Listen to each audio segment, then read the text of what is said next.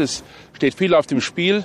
Arbeitsplätze in äh, Deutschland, in Europa, die Handelsbeziehungen mit den Vereinigten Staaten und äh, außerdem auch die Handelsarchitektur in der Welt insgesamt. Das Handelsblatt Morning Briefing von Hans-Jürgen Jakobs. Guten Morgen allerseits.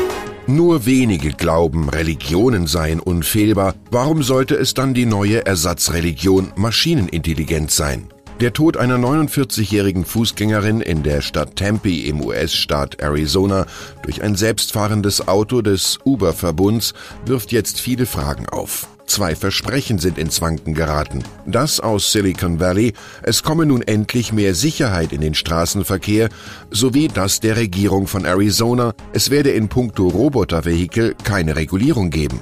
Uber jedenfalls hat alle Tests in dem Zukunftsmarkt, etwa in Pittsburgh, San Francisco oder Toronto, eingestellt. Offenbar ist das Leben nicht ganz so einfach wie in der TV-Serie Knight Rider mit David Hasselhoff, in der ein Auto schon vor 30 Jahren fahrerlos zur Gaudi aller herumkurfte. Saudi-Arabien exportiert nicht nur Öl, sondern auch Hoffnung auf Liberalität. Pünktlich zum heutigen Staatsbesuch in den USA kündigte Kronprinz Mohammed bin Salman an, Frauen müssten in seinem Staat nicht länger Kopf und Gesicht verhüllen.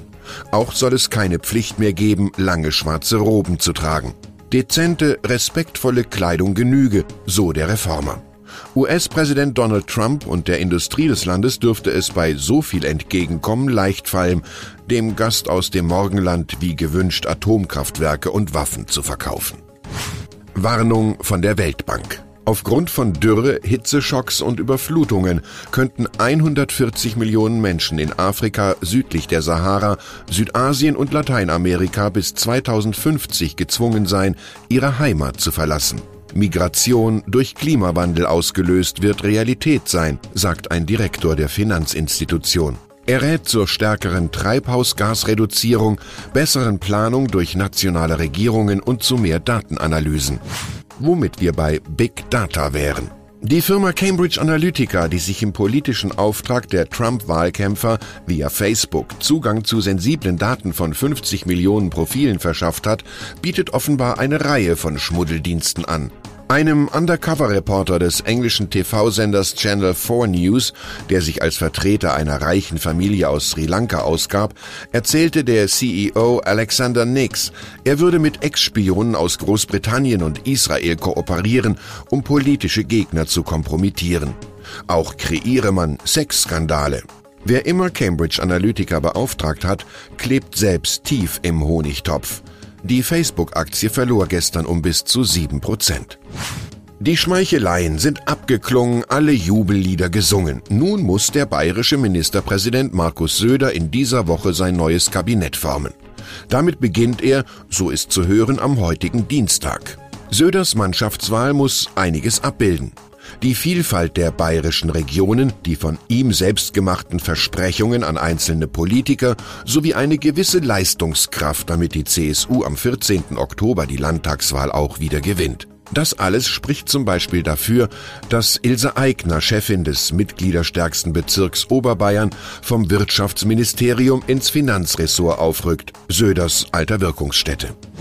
In das liebste Tagesgespräch der Deutschen, Fußball in allen Varianten, mischt sich Nationalmannschaftsmanager Oliver Bierhof mit Molltönen ein.